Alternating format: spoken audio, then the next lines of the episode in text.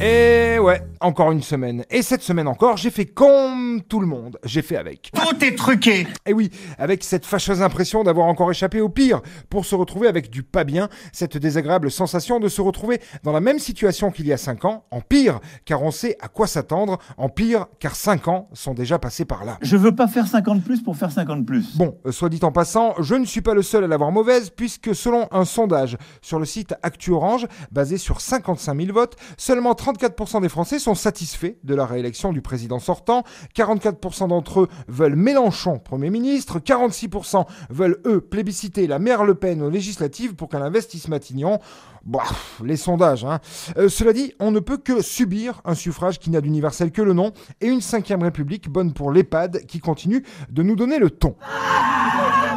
Un président réélu cible de jet de tomates à Cergy mercredi 27 avril alors qu'il prenait un bain de foule façon France 98, une tomate qui fit mouche et qui nous a permis de voir que ces gardes du corps sont plutôt au point puisqu'ils ont immédiatement dégainé un superbe parapluie noir que l'on retrouve page 352 du dernier catalogue des trois Suisses, le top hein. pour protéger un président. On voit que l'affaire JFK a permis à ces professionnels de tirer de véritables enseignements. Le retour des tomates tueuses Ça devrait faire un malheur, non? En France, ça râle comme d'habitude. Et pendant ce temps-là, dans le cloud, le futur premier véritable immortel, Elon Musk, rachète Twitter pour la modique somme de 44 milliards d'euros.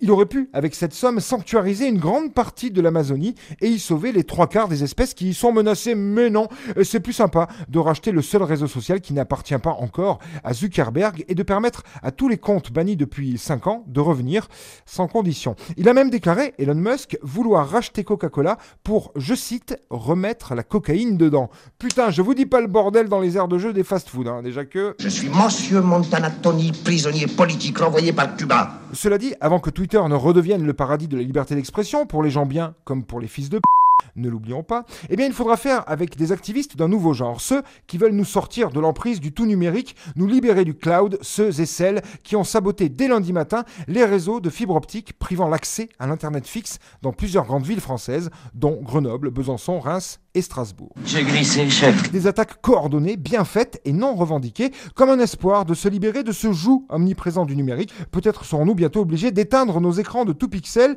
et obligés de se retrouver entre voisins, entre amis, pour de longues veillées comme jadis. Bonjour, cher ami. Bonjour, connard. En attendant, on a aussi découvert cette semaine les talents divinatoires de la barbe poivre et sel la plus connue de France. Édouard Philippe qui déclarait ceci il y a 4 ans. Peut-être que dans 5 ans, il y aura un virus qu'on n'a pas vu venir. Peut-être que dans 5 ans, euh, quelqu'un viendra me dire Mais euh, vous avez pas vu que les Russes, ils allaient euh, envahir la Pologne? Bon, Édouard, il y a Marty qui a téléphoné.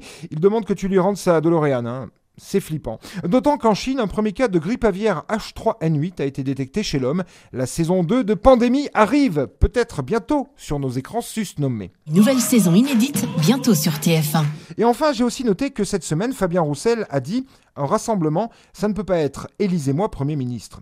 Oui, peut-être, Fabien, mais enfin, ça ne veut pas dire non plus perdons encore tous ensemble vers la défaite, hein Ah, c'est législative, je sens qu'on va encore bien rire jaune chez les rouges. Bon allez, je vous laisse, je dois aller me faire liposucer pour faire le cake dans les apéros des républicains.